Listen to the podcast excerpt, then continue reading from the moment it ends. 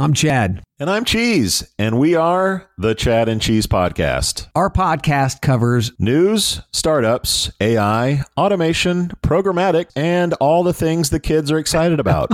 and then we drown it with a healthy dose of snark, attitude, and four letter words. Subscribe to the Chad and Cheese Podcast today, wherever you listen to your podcasts. Which came first, the chicken or the egg? Okay, yeah, I know. I started with that old chestnut. Uh, and I bring it up because it's interesting. Because did you know there's actually an answer to that question? Did you know there's a legitimate biological answer to the question of which came first, the chicken or the egg? And this isn't just Trivia Night 101 here at my house.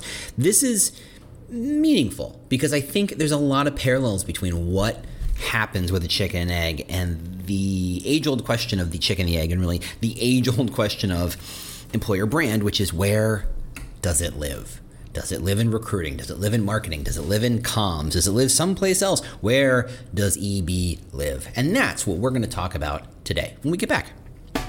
Welcome to the Talent Cast, the world's most caffeinated employer brand podcast. I'm your host, James Ellis.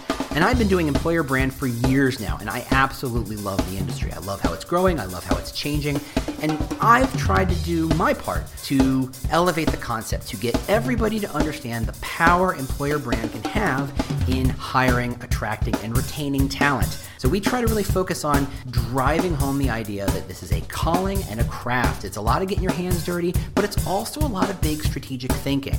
And that's where we kind of live, that kind of uh, Venn diagram, the intersection between those, the big ideas, and the getting the details right. So we talk a lot about employer brand and how to do it right and how to think about it and how to look at your problems in a whole new way. Ready to rock? One, two, three, let's go.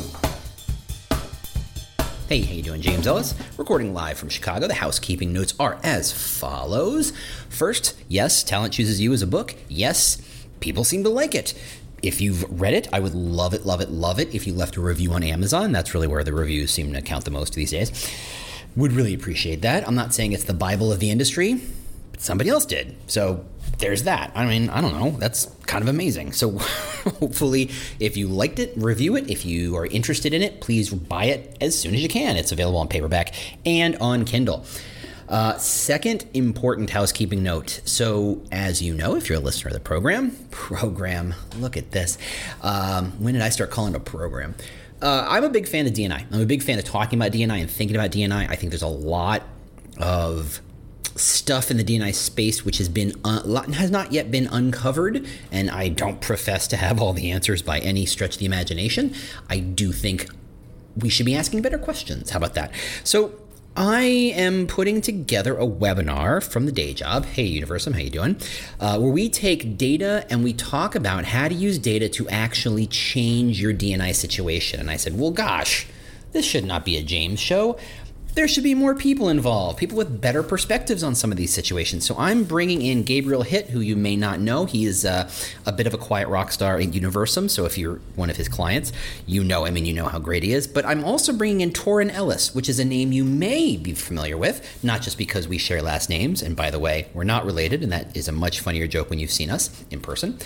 Um, but he is an amazing DNI thinker, strategist, speaker. So he and the three of us are going to get together in about two weeks to do a webinar on how to use data to make changes in DNI, not to, to do more than just counting headcount and, and, and tracking where you are, but really to say, how do you make changes? How do you make positive change in your DNI thinking using data? So I'll put a link in the show notes. It's a little webinar. If you can't make it, I totally get it, but register and we'll send you the video and you can hear our amazing words recorded for all time, right? Just, I'm not saying we're sending it to the moon or anything, but you know, hey, it's digital, so it lives forever, right?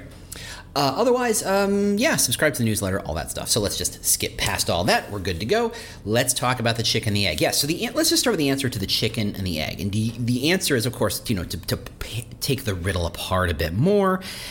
It can't be the egg because where is the chicken that laid it? It can't be the chicken because where's the egg that it came from? And so you go back and forth, and it's a bit of a paradox and wah wah wah. And, you know, and it's almost a Zen-like koan uh, riddle of the ages, right? But the truth is, and there is a biological solution to this. There is a thing called evolution. And th- what happens is mutations occur over and over and over again, perpetually ongoing all the time. And at some point, a what's referred to as a proto chicken and a proto rooster got together and played a little Barry White, or whatever the chicken version of Barry White is, right? You know, for those of you who are too young to get it, I guess it's, uh, I don't know. I do not know what the uh, millennial Gen Z equivalent of Barry White is, and frankly, I'm okay with that. Um, so you play a little Barry White, the chickens get together, chicken and the rooster gets together, they love each other very much, right? and suddenly it's an episode of Where Did I Come From? And mutations happen as they lay and then fertilize the egg. And what happens is, is what laid the egg is not a chicken, but what comes out of the egg is a chicken. And in fact, it is a form of evolutionary design. Well, though design may not be the right word, because that opens up all sorts of different kind of Pandora's boxes in terms, you know, with the word. But simply put, chickens and animals evolved and over time they evolved to it till it became what you and I see as a chicken, right? And you've seen I don't know if you've seen the memes where they look at birds and they take apart not take apart that's weird but where they show you birds and they show you the diagrams of how birds work and you know once you take away a lot of the feathers you can see that they're clearly dinosaurs and dinosaurs are reptiles so you can see in a very very very very very very very long chain of events reptiles laid an egg and at some point it evolved into and hatched out a chicken why do I bring any of this weird biological conversation up at all? Great question. Thanks for asking. Yes, it's me in my dining room all, all, alone. I have to make my fun where I can, and pretending you're asking me questions is just one of the ways I like to have fun. And now you know more about me. So I bring it up because someone asked me a really good question online, and of course I forgot to look it up before I came here to make sure I got the name right because it's not someone I'm you know besties with, but someone you know you know I'm LinkedIn. I'm, I, chit chat with everybody on LinkedIn. Um, hold on, I'm going to pull it up, make sure I got it. Yes, it's Gary Neville. There it is. I knew I knew it. Uh, Gary Neville asked the question about where does employer brand live, and I won't read the whole question because it's semi-long, convoluted. But the gist of it is, where does it live, and how does it live there? And the truth is, it is the age-old question of employer brand.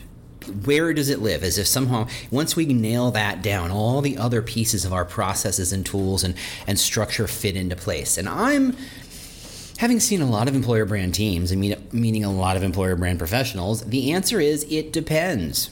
Right? The answer to where should your employer brand team live depends. And it, what so you say, okay, so what does it depend on? Well, a great question.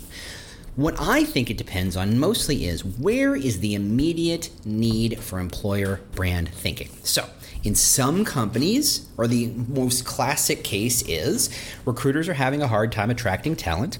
They read the articles about how this powerful thing called employer brand can help from a systemic marketing kind of structure, that it can drive more interest, it can increase the conversion rate of outreach messages and offer acceptance rates. It can be the salt that you put in your recruiting process to make everything just more delicious, as it were. And that's a metaphor.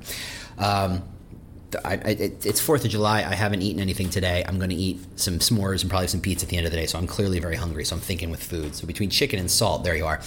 Uh, roast that chicken, friends. Put the garlic under the skin. Anyway, uh, the employer brand was the thing that would make everything better. It would help all the existing processes. It didn't have to be a brand new silo glommed onto an existing system, but someone, and sometimes that someone was in fact a recruiter, someone could step into a role and say, okay, I'm going to apply a different, broader marketing 300, 3,000 foot view perspective. I'm sorry, it's 30,000 foot view perspective into recruiting. That recruiting isn't a bunch of cowboys and cowgirls out trying to grab applicants and convincing them one by one to do stuff, but to present messaging and validating information so that when the recruiter says it's a great place to work and that candidate goes type type type Google type type type LinkedIn type type type Glassdoor they see messages that say oh yeah that means the recruiter might actually not be lying to me. And for if you're a recruiter you got to work under the assumption that everybody thinks you're lying to 24 everybody thinks you're lying 24/7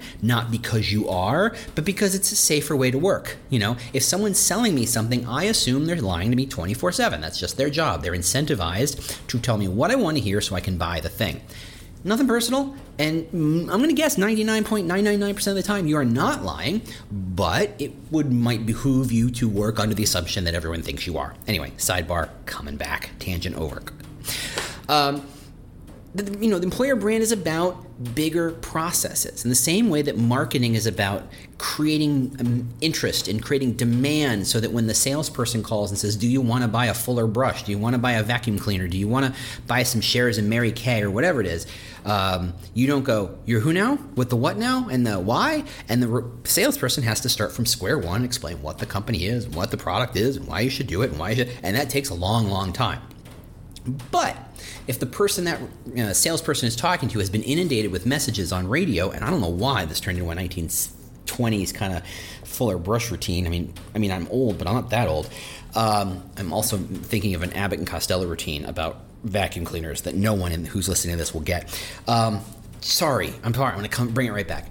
But if marketing shows up and marketing puts radio ads and TV ads and ads on your Spotify and ads on your banners and Facebook and Twitter and LinkedIn and Instagram and all that stuff saying, hey, there's this product and you really, really might like it, you're suddenly going to, when someone walks up and says, hey, would you like to buy this thing?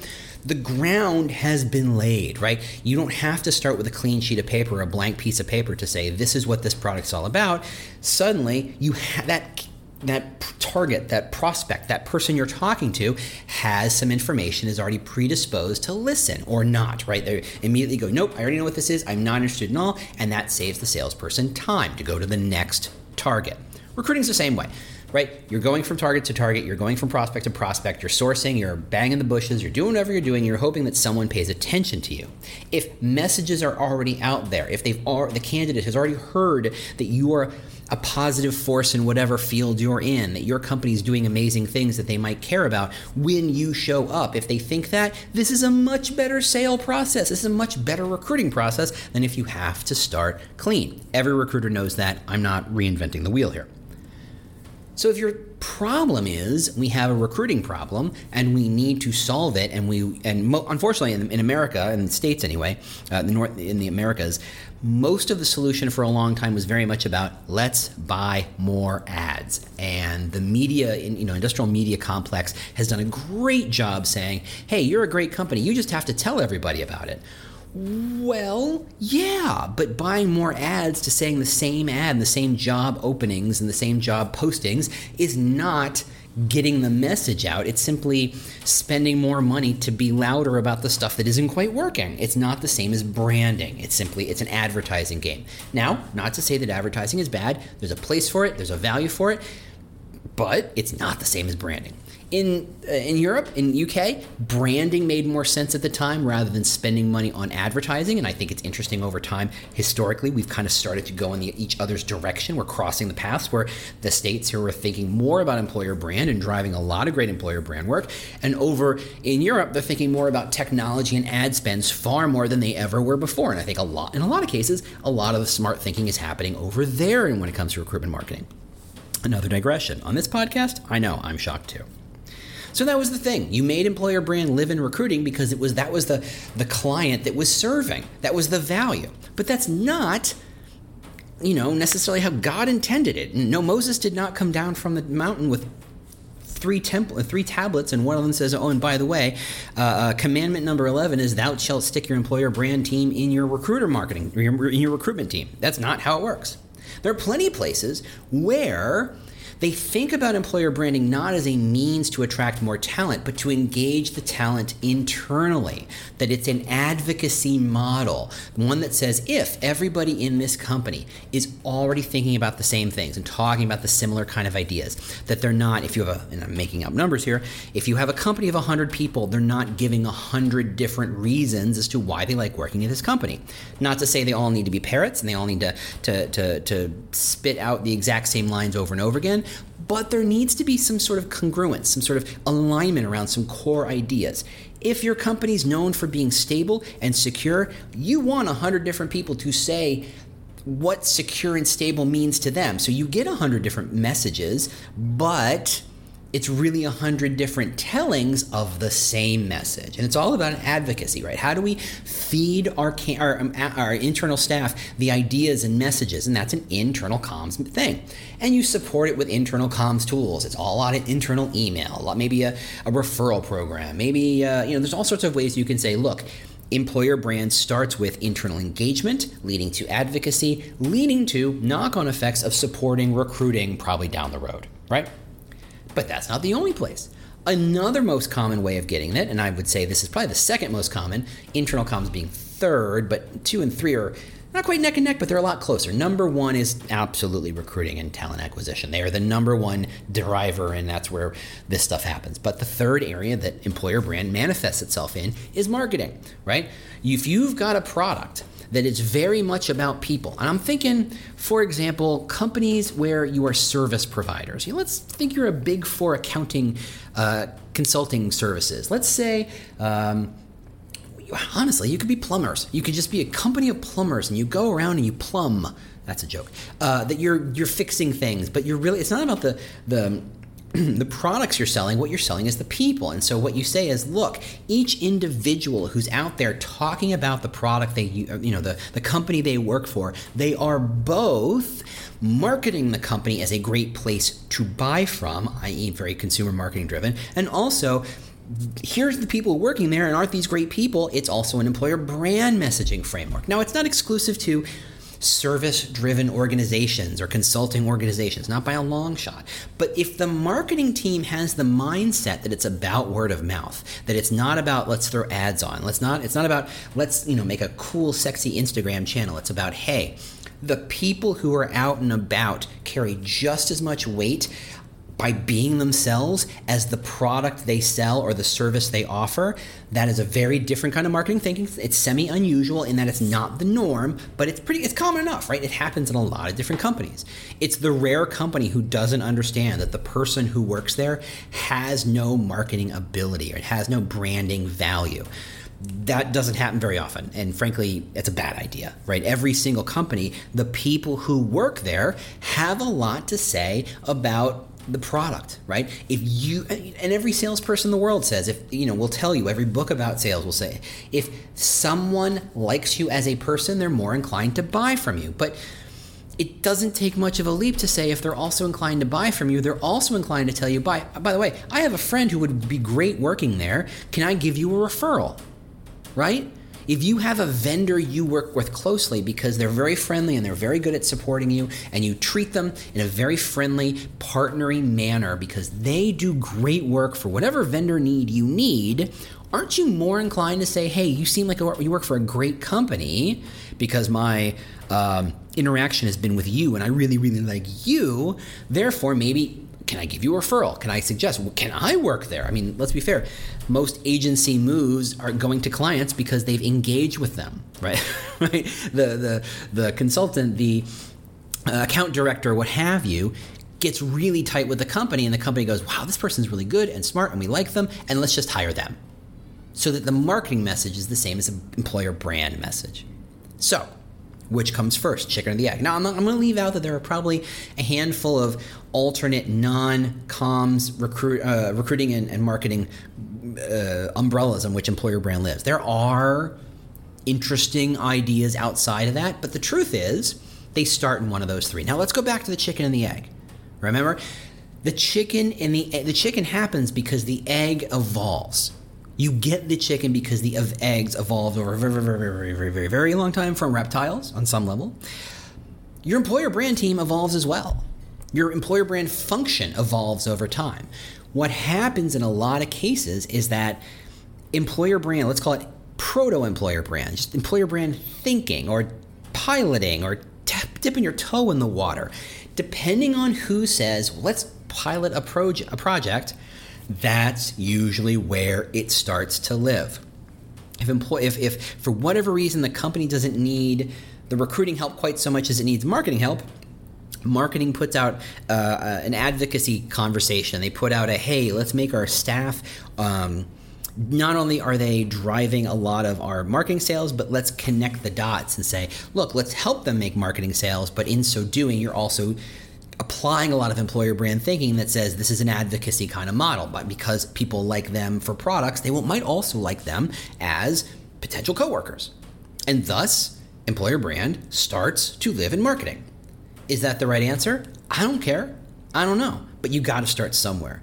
In the same way that the chicken wouldn't have existed until two, the proto chicken and the proto rooster got together and Barry Whited it up all over the place, you couldn't have the employer brand function. So wherever it starts is where is pretty much where you're planting that seed. Not to extend that chicken metaphor any longer than it needs to be, um, but that's where it takes root. And that's where it learns to be what it is, and that's how it evolves. If it's comms who needs to drive some advocacy and employee engagement, and they say, okay, we need to get our employees more engaged in the work, and they start to apply some employer brand thinking such that they start to be, they're starting to do employer branding without realizing it or frankly even labeling it that. I've had conversations where people, companies are looking for employer branders and they're going to stick them in the internal comms team because they know they need it and they've been kind of playing footsie with it for a while. The internal comms people have been working and thinking and talking about that space for a while, but without any real deep knowledge in the space. Therefore, that's where employer brand lives in internal, internal comms.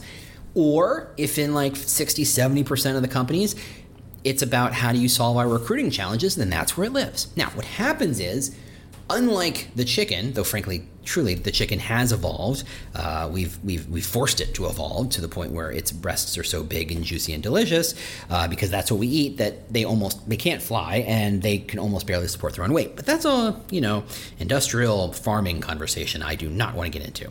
Not that I'm a vegan or anything, but you know what? That's that's a tangent too far for me at the moment. Employer brand functions evolve as well, and frankly wherever you start is fine. So I think the first kind of check the box, make your note is that there is no right answer as to where your employer brand should live. Let's get rid of the word should. If it lives in marketing, it's going to have access to a whole different set of tools and opportunities than it would if it lived in talent acquisition, eh, if it would if it lived in internal comms. No, neither is good, neither is bad. They all have pros and cons. Living in talent acquisition is great, except for the fact that there's probably no budget and the tool sets are limited. Working as marketing is great because the tool sets are great and they probably have access to more budget, but the impact they make on recruiting may not be clear and they might not be well integrated with it. Working in internal comms is great because you have access to leadership probably a bit more than you would on talent acquisition or marketing side, but you probably don't have the budget that you would in marketing. It's all pros and cons. Again, no right answer. So let's get rid of the word should. Where should it live? Throw it away. Wherever it lives is the right answer. But that's not the only question. The question I have is how does it move forward? I'm really of the belief that the platonic ideal of employer brand is to literally disappear, is to literally dissolve itself. Which is interesting because employer brand is functionally injecting a new kind of thinking into an organization and then hoping that that thinking integrates itself with all the other levels of the company to the point where there doesn't need to be a point person or a function or a team that just does that. I'm, you know, thinking about companies where it's so well integrated that you can't really tell where employer brand ends and consumer marketing begins, or where employer brand ends and internal comms begins, or where, best case scenario, employer brands ends and business leadership begins. That there's no real line, there's no line of separation, there's no wall, there's no silo there, that it's simply an idea that lots of different people help kind of manifest and execute. Now, maybe in that case, you still need, you know, the, the point person to keep saying, look, employer branding is different, right? It is different than every other kind of branding because it is about quality, not quantity. It does use a different set of tools. It does have a different set of expectations and output. So maybe it doesn't completely dissolve away, but maybe the function does. Maybe there's a point person who says, okay, my job is to work on the brand, but from a focus of how does this affect how you know employee engagement and uh, candidate application rates and offer acceptance rates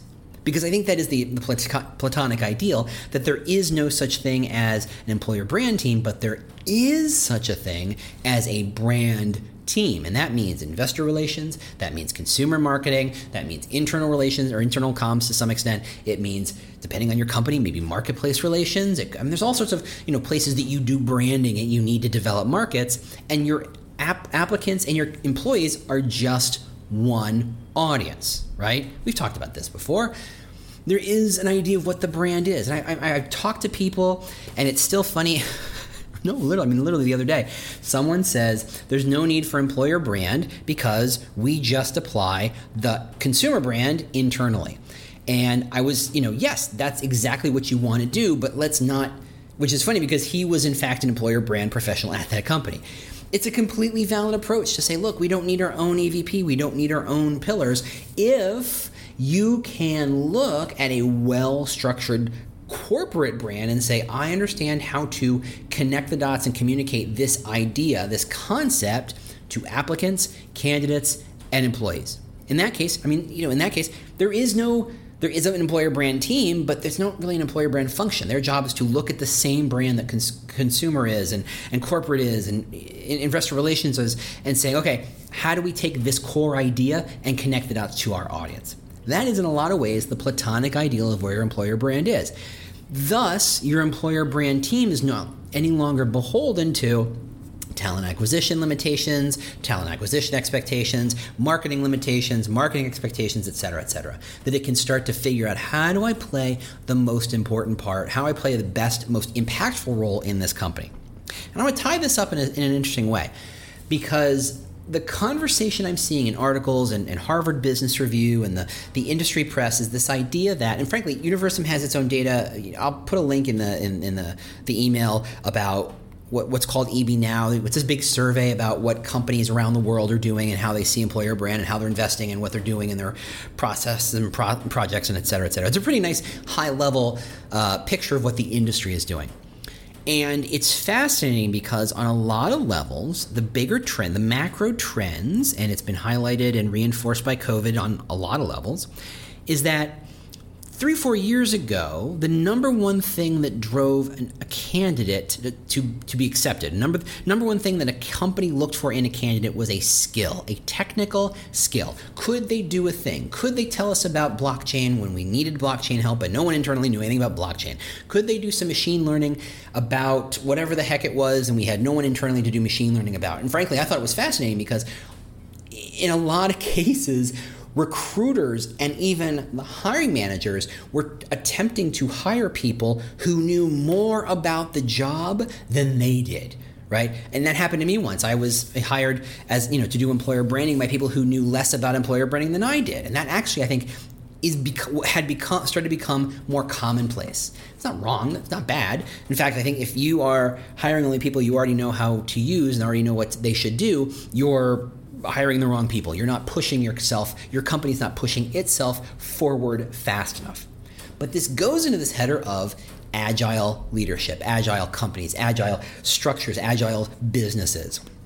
And certainly agile is one of those buzzwords like strategy and, and proactive and all these other words that mean nothing most of the time uh, because they're so poorly applied, and poorly understood, and, and, and painted on with the biggest possible brush to ever make everybody look cool yeah, what are you gonna do? Um, but this, but the case is, I think companies are actively trying to be more agile. That is what CEOs are looking for. That's what CHROs are looking for, and that means. On a recruiting level, you're hiring not so much for a skill set, some sort of silver bullet skill set purple squirrel but what you're looking for is someone who brings a lot of different experiences and a lot of different skill sets and says I don't know how to solve the problem because I haven't seen the problem in depth yet that you are having because I'm on the outside and you're on the inside. And of course, you're not going to tell me your problems to some stranger. But once I get in there and see your problem, I can come up with some interesting solutions that leverage your resources, that leverage my skills, that leverage whatever I have floating around. And it may be a solution that you came up with and then I help execute, or it may be a solution that you've never considered that I help bring to the table. That's what agility from a talent standpoint looks like thinking about your brand as a holistic idea that you say, how do I point this brand at a given problem to say, how do I solve it for this audience where I've never had to solve that audience before? That is going to be a far more common occurrence. That you're going to stop thinking about employer brand as, as, as the band aid over application rates and the band aid over Glassdoor scores and the band aid over engagement rates, but more as a, a deeper tool and sets of skills that do not commonly exist in most companies, and I think that's still true, but can help every part of the company. And I don't want to go spend this time going into the fact that employer brand does impact every single freaking part of the company because it does. It absolutely does. It's not even a question. Go ahead and fight me on that. But we don't think about it that way. We don't treat it that way. It's still Remember, it's, it's the egg, and we're, we're, we're, hiring for the egg, but we're not hiring for the chicken. We're hiring for the solution we need. We're hiring for the how do we increase our engagement rates? How do we uh, talk, you know, uh, use our employees to become marketers? How do we get more people to apply? You're solving a very, very specific problem, and that's the egg and it grows and it cracks out of its shell and it becomes this chicken. And honestly, if you didn't know, if there was never a chicken before, and the proto chicken, the proto rooster laid the egg and fertilized the egg, and they did the Barry White dance, and the egg cracked open, there's a chicken, you've never seen a chicken before, it is very hard to say, oh, thank goodness, a chicken, finally, because you've never seen one before. Most companies simply look at employer brand like, okay, we asked you to fill the talent funnel, you filled the talent funnel, good for you. And that's the end of the conversation. And I know a lot of employer brander, branding people, and I know we have conversations internally a lot of times that it's like this, this this is the tip of the iceberg. I could be doing so much more. I could be making so much more impact. But the company simply goes, "Yeah, you're a chicken. You're designed to fill the top of the funnel. So keep doing that. Yay!" And that's the end of the conversation, and that's unfortunate. So we, I want to recommend that we get away from the conversation of where should it live. There is no right answer. Wherever it lives is where it's supposed to live, right? Let's take a, a live and let live kind of approach to that, that it just is meant to be in one way. And I'm not a big meant to be guy, but you know what? If that's where it started, that's where it started. There is no best answer. Wherever it starts, wherever the need was, wherever it could solve a problem is the right answer. After that, though, is where the real work happens. How do you take an employer brand function that lives in marketing and make it bigger than marketing? And yeah, I just said bigger than marketing, if you can believe that. How do you take an employer brand function that lives in, in internal comms and make it more impactful than just memos internally? How do you take an employer brand function inside of talent acquisition and get hiring managers and business leaders to go, oh, I get how we play a role in not just the brand, but the business of hiring, which is in fact the business business of business. How do we do that? And that comes from stop having the conversation where it should live and focus on more where it should go. Yes, it's an egg. Yes, it exists. It's about to crack into a chicken. The question is, what you going to do with that chicken? Thanks so much for listening. I hope this was useful. As I said, if you like the book, go ahead and review it on Amazon. If you haven't read it, you should. I think it's there's a lot of information, a lot of good, useful, valuable, not just big conceptual strategic stuff, but a lot of tactical stuff too. I hope it's super useful. I, that's really what I designed it to do. Uh, otherwise, I will see you next week. Um, and oh, one last note, it, two last small notes. If you have an idea of something you'd like me to talk about, go to thetalentcast.com, click the big orange button, leave me a voicemail. 90 seconds. Leave me your problem, and maybe I'll answer it on the on the podcast. Otherwise, I have one, potentially two guests coming in the very near future. Guess is the wrong word. They're friends of mine, or people I adore, or people I lust after professionally. Um, they're wonderful people, and I can't wait to have them on the show to have them talk about stuff. So keep an eye out for that. Otherwise, I will see you next week. Thanks so much for listening. Bye. This has been an episode of the Talent Cast, part of the Evergreen Podcast Network. If you'd like to get in touch with me, a couple ways to do that. Obviously, there's Twitter at The War for Talent. You can go to the podcast website at thetalentcast.com. If you'd like to stay up to date on the news of this industry and what's going on, just go to employerbrand.news and sign up for the email newsletter with lots of news and links to other places. If you just want to connect with me on LinkedIn and just say hello or let's just talk, that's linkedin.com slash in slash the war for talent. Or I bet if you just search for James Ellis, I pop up pretty quick. Otherwise, if you have any questions, concerns, considerations, ideas for podcasts, holler at me, let me know what's going on. Thank you if you've shared it. Please share if you haven't. Rate us, review us. I love all that stuff. It really does help kind of keep the message going and get the message out there. Thanks again, and uh, we'll see you next week.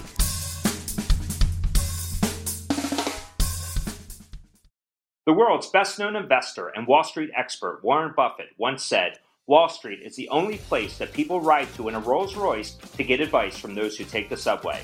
Mr. Buffett's quote is remarkably accurate, but how many people would rather receive advice from him than someone simply guessing? Welcome to Buy, Hold, Sell, your single source for Wall Street knowledge and profitable guidance. Please join me, Todd Schoenberger, and fellow trader Tobin Smith, as well as host Veronica Dudo, for a podcast known to move the needle for investors. Tobin and I are seasoned Wall Street executives with deep investment experience, and we are prepared to share our advice to those who choose to listen. Download Buy, Hold, Sell today on the Evergreen Podcast Network or your favorite podcast channel.